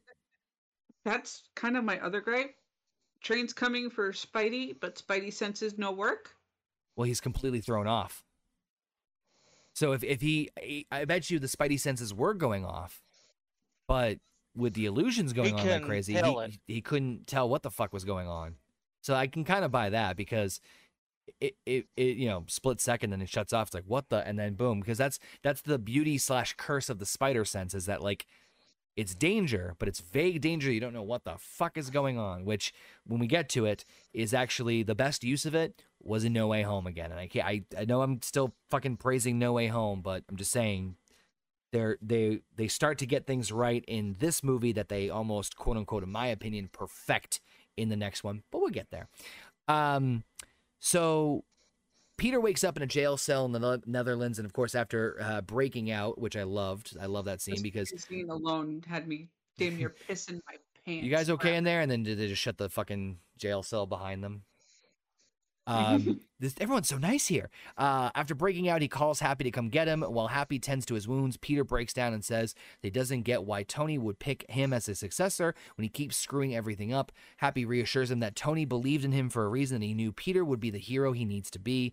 Peter picks himself up and goes to create himself a suit, a new suit from Tony's computer before they head to London to, of course, rescue his friends.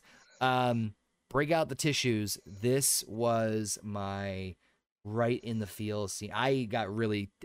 I saw this movie with my son uh, when it came out in theaters, and I got emotional at the at this particular this particular scene. and I have no shame in saying that. Tom Holland's performance, the subject, like I I relate with that I relate with that conversation on so many levels and that feeling on so many levels. I'm like, fuck you, Marvel. You hit me right where I didn't want you to hit me in the feels. God damn it. So this to me, this is the best scene in the whole fucking movie. It's it's it harkens to also the relationship that Peter had with Tony as well, that it just carried over to Happy. I mean, Happy reminding him, you know, Tony was never perfect. Tony fucked up a whole shit ton of times, but he's still the greatest remembered hero. I don't think I could have written Happy's dialogue any better. No. I think his I think I don't want to say it's a perfect scene, and I'm obviously saying it's bi- I'm biased and because I have a more of emotional connection to that scene than anything else. But that For this movie in this set it's the perfect scene. time, It's it the is perfect- the perfect Yeah. scene. Yeah, I, j- just just my opinion. I mean, Bobbit, maybe you feel otherwise. What'd you What'd you think about this one? This to me was prove that this was the Spider-Man that I wanted to see on screen because the other Spider-Mans you never saw him get emotional like this with another person. No, and it was it- This yeah. this brings out the human side of, of Peter Parker that we've rarely seen in, on film and games or anything. This is the stressor situation. This is when everything's going wrong, the shit's hitting the fan. He doesn't know what to do. His friends are in trouble. He he's he's he's baffled, he's confused, he's frustrated. It's it's just everything is just is it the the the dam is cracking and it's breaking. And he needed that Mhm. little pep talk from Happy to reassure him like, you know, this is this is what's the you know, this is the reality of it. It's basically it's not the uncle it's not the uncle ben moment but it's equivalent to it on an emotional scale of like this is what you need to remember. This is you know who you are and, and this and that. I think the idea of like you know i don't think tony would have done what he did if he didn't think that everything would be fine with you being here. It just harkens Mhm. back to that scene in endgame. So it just fucking right in the feels. God damn it. Uh basement said in the chat the netherlands aren't this nice to be honest i didn't I'm not surprised. didn't, didn't think so. I just I, I did laugh and it's like, can I have your phone? Yeah.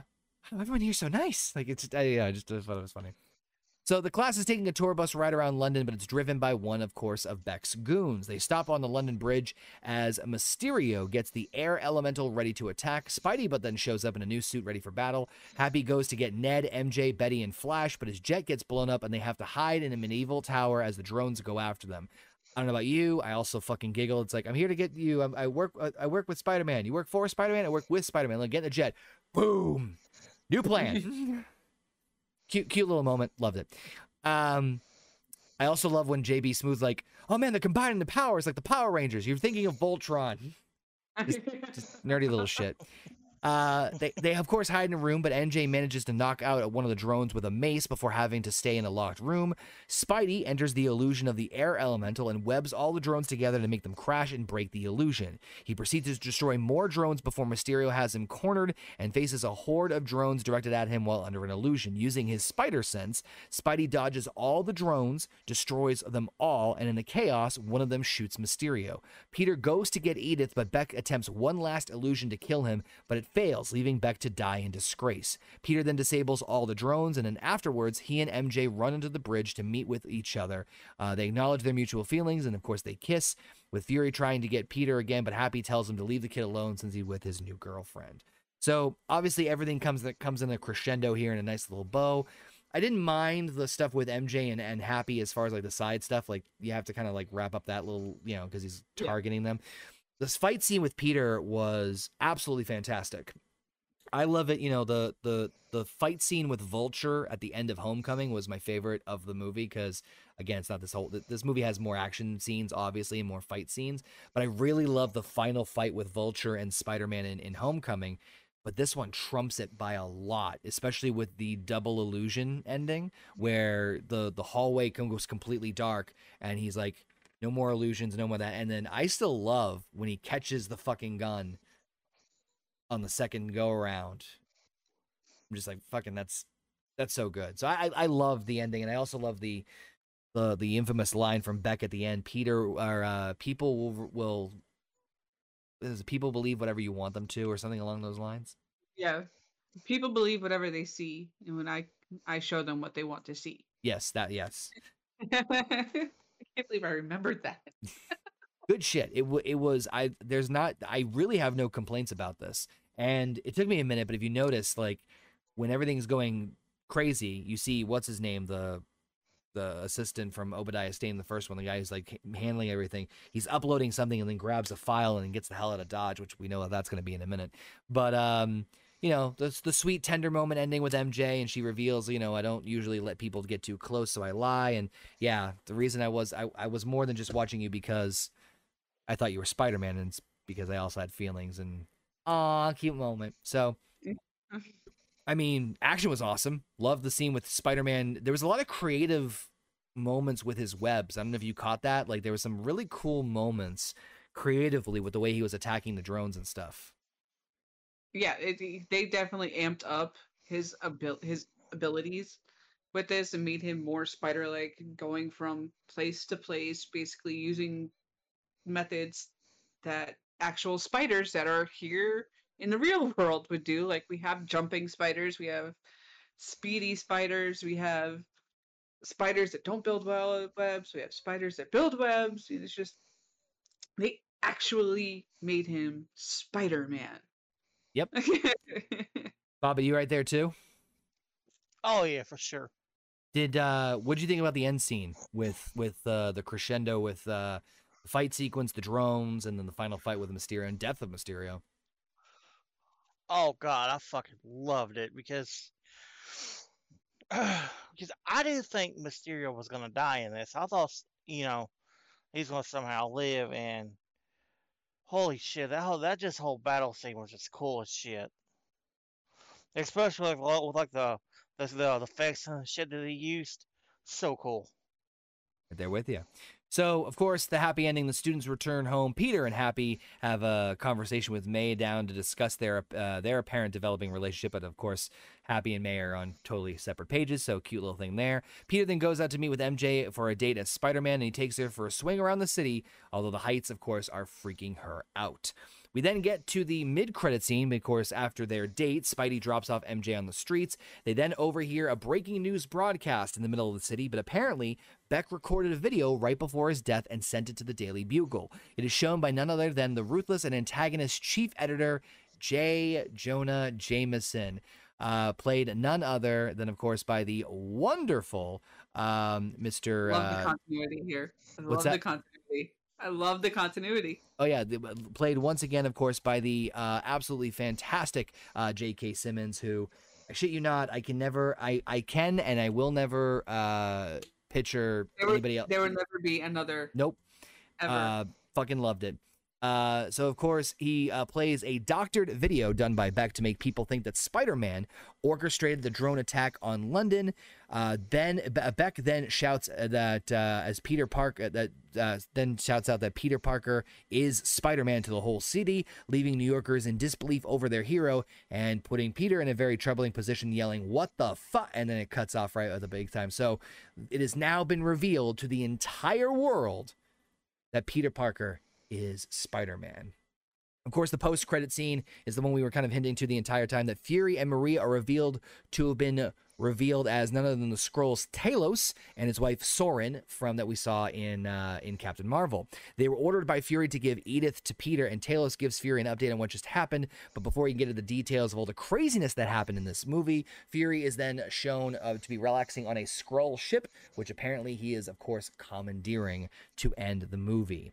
So there's a lot to take in here, and there's two really big things. First and foremost, that mid-credit scene um, is very interesting. So number one, as I mentioned at the beginning of this review, this was supposed to be, or theoretically, the last Spider-Man movie in the MCU. So presumably, if nothing else happened after this, as far as what we'll talk about when we get to the movie, this was going to be the last time we see Spider-Man in the MCU. And I gotta be honest with you, if that was the ending, no, no, no, no. because the idea that the entire world knows that Peter Parker is Spider Man is something that has not been addressed in any of the movies and is a very fascinating thing because there's only been a very handful of times that people know or the world knew that Spider-Man was Peter Parker. So it opens up a completely new avenue of storytelling and opportunities that obviously are going to be completely explored in No Way Home. But I would have been bullshit if this was the last one. Yeah. I you don't you don't have a superhero's secret identity leaked to the world and then have nothing happen after. Yep. You can't unless that is what the entire basis of the movie is, which is what they did with the next one. But when you end the movie with that, you can't just leave it there. You Right. can't. You piss off the entire fan base. Even the people like myself who were burnt out on this fucking particular franchise of the Yep. MCU. Yep. If it was left here, I would have broken my TV. I mean, I, I get that the relationship with Sony and Marvel was still on on you know uncertain terms for the most part, or you know case by case basis. I I sort of understand that. The point is, is that like, how do I say this without going into too much spoiler territory? Spider-Man: No Way Home sort of wraps up everything. Sort of. I will say this right now, and I'll say this when we get to the movie if that is the last time we see Spider-Man No Way, uh, excuse me, I almost said Spider-Man No Way Home. If this is the last time that we see Spider-Man in the MCU with No Way Home, I'll be happy. I'll be very happy because aside from that mid-credit scene, which they left wide open for again another movie, because fuck you, Marvel. Um, if if they leave, if we never see Spider-Man after No Way Home in the MCU, I'll actually be very very okay. Mhm. Not with this one No. No. Despite it being, you know, eh, I mean, come on, J.K. Simmons. I fucking love J.K. Simmons, not just in any in any role, let alone J. Jonah Jameson. Um, but it was a nice little twist at the end, and Mhm. it alluded back to Beck's line, and of course, does give us the setup. So at the time, I was bullshit because I'm like, you're gonna leave on that note. You're gonna leave on that note of all things. You made Spider-Man not only have his identity out there, but you also made him public enemy number fucking one. Yep. Yes. Um, I mean, Baba, did, I, I don't know if you knew about that. Like, this was basically going to be, you know, so far the final time we see Spider-Man in the MCU. So, I mean, would you have been happy if this was the, how they like they, he was gone after this? if okay, when I first saw that that scene, I was like, "Holy fucking shit!" Because that's the superhero's worst nightmare. It's like people finding out that Batman is Bruce Wayne, that type of magnitude, and for that to be, if that would have been the ending, fuck no, I would have uh, no, I it wouldn't have not have gone over well with me at all, because holy shit like i have like you said that's never been explored in any of the movies any of the video games. Yep. and you know and have the great jk simmons B, bj jonas J- jameson. There is nobody else to play that role other than him. Hell he was even good in that spider-man ps4 game that came out. Um, I mean, yeah, he's he's like you have to cast him. But by the way, I also want to just note that I also do love the twist they do in terms of what they did with J. Jonah Jameson, the Daily Bugle. Instead of it being Yeah, a they did it newspaper company, newspaper to a news broadcast. it's yeah. it's like a it's like the fucking info wars and it's like Yeah. him being the only person and they they kind of they they go a little bit more into it in the next one but i love how it's like a digital media company i mean it it's it's clever whoever whoever wrote that idea to do that with with with the concept of that and not being like a newspaper company and have it being like fucking you know basically j jonah jameson is alex jones I- yeah. I, thought that was goddamn clever. Um, the post credit scene, yeah, I, I I have mixed feelings on.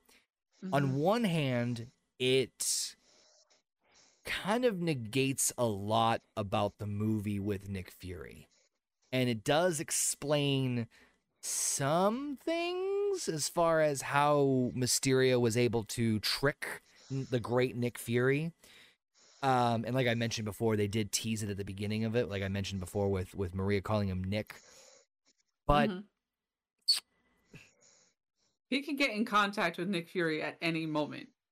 That's the thing. Well, if he wants to, that's the that's the problem. The the thing of it is, is that like I, I, I, I'm fine with certain things that Marvel does in the MCU as far as their end credit scene or certain plot points, because I also understand that like Marvel sort of plans things out. Like it's, I think Feige once said in an interview that he plans about seven years out as far as his stuff goes, which fine, but you can't tell me that you plan every little minute detail and that things will, con- you know, there is going to be things that change. It's understandable, especially once we get into the next phase, because literally this is the last Marvel movie for a year or any Marvel content in a year because there was nothing in 2020, nothing. So the reason I say that is because I can be a little loosey goosey with some of these things. Like, you know, we know that there's going to be a secret invasion show coming out. I believe at the end of this year, if not beginning of next, which this could tie into because Nick Fury is going to be the lead character. It's going to be featuring the Skrulls. So I can kind of see it being a way for them to catalyst this. But so I'm fine with like something being vague as long as it sort of goes towards something. Mentioned Yes. before that like No Way Home has two credit scenes. One of them is like, oh, this could happen. Fine if it doesn't.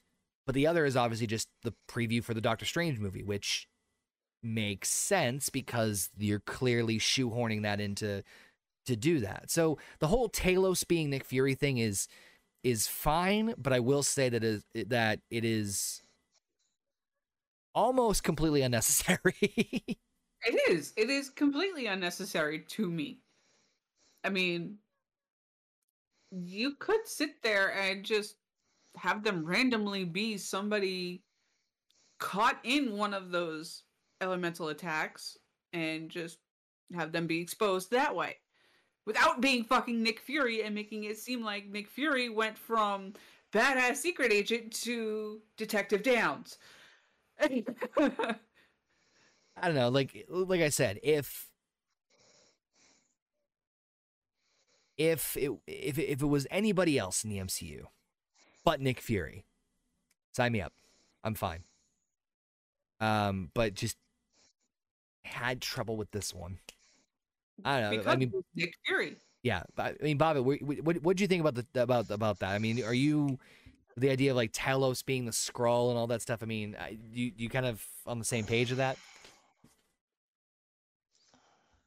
Yes and no. Like, I'm not exactly 100% sure on who the Skrulls are because my knowledge only goes up to Thanos. But I don't know if I would have done it in this movie because now we don't know what the real Nick Fury is or how the fuck he even got on the Skrull ship. Well, we know What I we know from Captain. what I would have done Oh, God, uh, Sorry. Well, okay. What I, what I would have done is I would have teased the next, you know, have like a tease for the next big villain in this since we've not seen one yet. Well, the big villain just died in the last movie, so they they do need some time to do set up the little things, which they're taking their sweet ass fucking time right now. But we'll get to that in another video. Um, so we know from Captain Marvel that Fury has a relationship with the Skrulls from his experience with the Captain Marvel movie. Um, but you're right; it's kind of like a vague like. It's not that I hate the Nick Fury character; it's just that let's be real, after Winter Soldier, poof. Yeah. He showed up in Ultron, showed up in Infinity War to call Captain Marvel, and showed up at Tony's funeral. You know what I wish he would have done? I Hmm. think this would have made more sense. Mhm. Not even have done this post credit scene and gave him his own movie explaining where the fuck he's been all this time in phase four. So, there the next time we will see Nick Fury, presumably, is in Secret Invasion, which is uh, there's not much details about it other than the fact that Nick Fury is one of, if not the lead character, uh, with Talos coming back as well about potentially a secret rogue group of Skrulls that invades the Earth. Now, there's a million different ways they can fucking go with this. Uh, presumably, I believe it'll either be out. The, I think it's rumored to be out the end of this year, end of 2022. Uh, but we'll see how things. go. We haven't seen anything yet, although you know, uh, San Diego Comic Con's in a few weeks, so who knows how much shit they're gonna drop on there. Um, but I'm not I'm not disagreeing with you, and hopefully we'll get an idea of what the next big big thing is down the pipeline. So, but that, ladies and gentlemen, was Spider-Man Far From Home. So real quick, rapid fire, we're gonna start with Bobbit on this one. Your overall thoughts on Spider-Man Far From Home. What would you rank it out of ten? Well, like I said at the start of this whole review, this i- this was my favorite. Like, not my favorite overall Spider-Man movie, but as far as this trilogy goes, well, it, it well now we know it was a trilogy, but this was this was my favorite until No Way Home came out, and I give this a solid eight out of ten. I really enjoyed it. There was a lot. There were some things I was like, eh, that's a little far fetched, but overall, I just had a good time with it. A little far from home. Uh, bad dad joke. It's late. I'm sorry. Uh, Yeah. Heather. Heather, I know that you were kind of burnt out on the Spider-Man franchise, so I'm curious what you thought about this one. Again, there were so many things in this movie. It's just like, fucking how? Um, You're using lights and projectors, but yet fucking how? right. Best Buy membership. Uh, I'm gonna I'm gonna throw this out to you too. Uh, better than Homecoming? Better than Homecoming, yes. Okay. Absolutely better Alright. than Homecoming because Homecoming left so much open and gave so many questions. and this one kind of answered some of them, not Right. all of them. But still it- it- overall, overall, it it's okay. It still ties in the fact that Spider-Man only fights disgruntled Stark employees. Yep. Apparently, that's Yep. all he's fucking good for. Unless it's Captain America going on a bender trying to beat up Tony. oh yeah, I did love the scene where like Happy throws the shield. How's Cap do this? You little joke, but it's- for me, it's another middle of the road. eh, Maybe slightly better than middle of the road. like six and a half, six. Yeah. All right. I I have a soft spot for this one, as I mentioned before. Not just because, primarily because of the father son like or father figure lost relationship, but generally, despite the plot holes and the frustration with the drones, I think that and, and mind you, uh, I loved loved Michael Keaton as the Vulture, hmm but Mysterio. ah, actually, you know what? They're even. They're even. I was gonna say Mysterio is a better villain, but I I, I disagree. I think uh, they're about even as far as the villains. So you have a pretty strong villain despite his weaponry.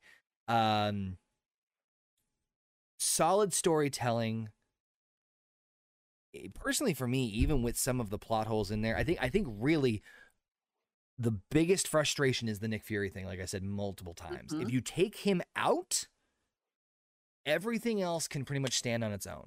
I can I could get Mysterio tricking people. I can get Spider-Man sort of figuring it out on his own. I could have him like figuring out things on his own completely. I mean, can you can you fucking imagine if Shield was still a thing at this point? I I would have lost my shit. I'm like, you mean to fucking tell me that nobody in Shield Anyway, I'm getting off topic, but yeah, before a fucking couple of teenagers in a hotel room right. holding a Um, projector. because they dropped the projector that had some webbing on. They saw everything in front. I'm, it, I'm anyway, but I think that um, despite the, the the underlaying of it, the, the the parts that were great were really really great. The visuals were amazing in this one. I think the general storytelling and the themes of this were really really awesome. Again, going back to the whole Peter trying to step up. It goes, it's it's a, a huge step up from Homecoming, in my opinion, and it goes towards the Spider Man that I want of balancing, like I said before, the Peter Parker, I got to get the girl and, and do all these things, and, and the Spider Man big man responsibilities. I'm to go with like a seven, seven and a half, to be honest with you. I, I, I I have a soft spot, and I, I know I'm being biased in this. I, I have a soft spot for this, so I, I understand that like it's not everyone's cup of tea. Um, but it is interesting to note that a lot of fans do have a um a uh, a blend of like some people either like love this one more than No Way Home or the other way around. And we'll talk more about that when we get to that one. I'm sorry, I keep referencing No Way Home. But Heather, Bobbit, we fucking and if Basement somehow still listening, we did it. Finally did it. We got through all 23 of the first phase three movies of the MCU. Holy shit. Got through them all, baby. So now comes the question about what the hell is going to happen next. What's going to happen with the Marvel Roundtable? Because now we're getting into fucking uncharted territory as we are now officially entering in phase four. We are getting dangerously close to catching up with the MCU, which is going to be kind of crazy. Um, so a couple quick announcements as far as how that's going to go play out and how it's going to be all strewn about. Um, so with phase four coming up, obviously we're introducing new elements in terms of uh, the new mediums, specifically the Disney Plus shows.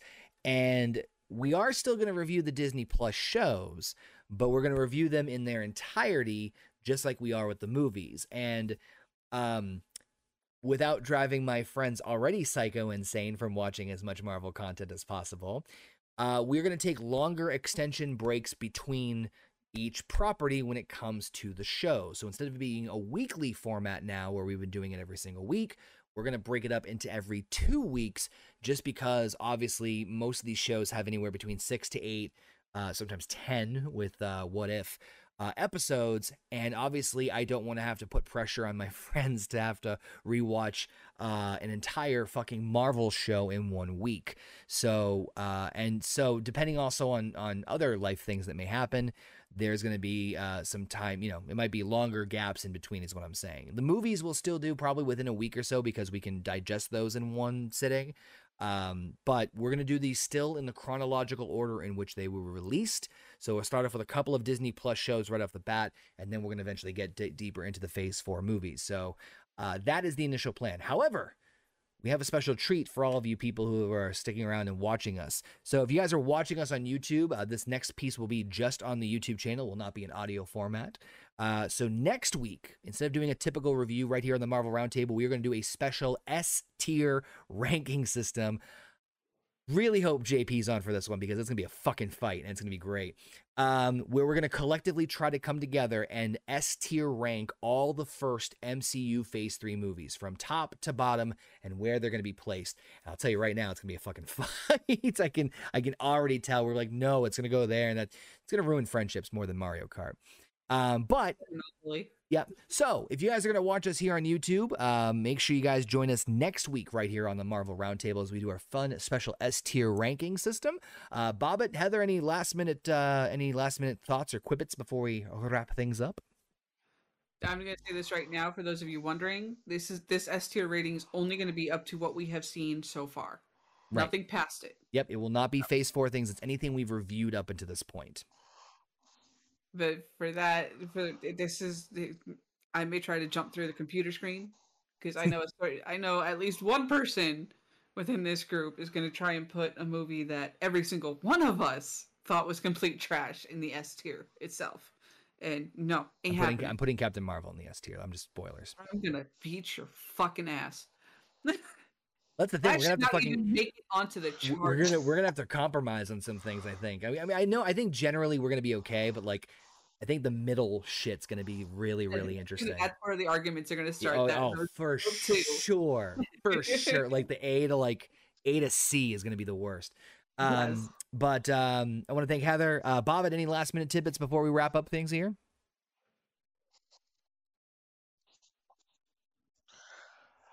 Um, all I will say is I'm excited for this air tier ranking, and oh boy, Phase Four is gonna be a doozy.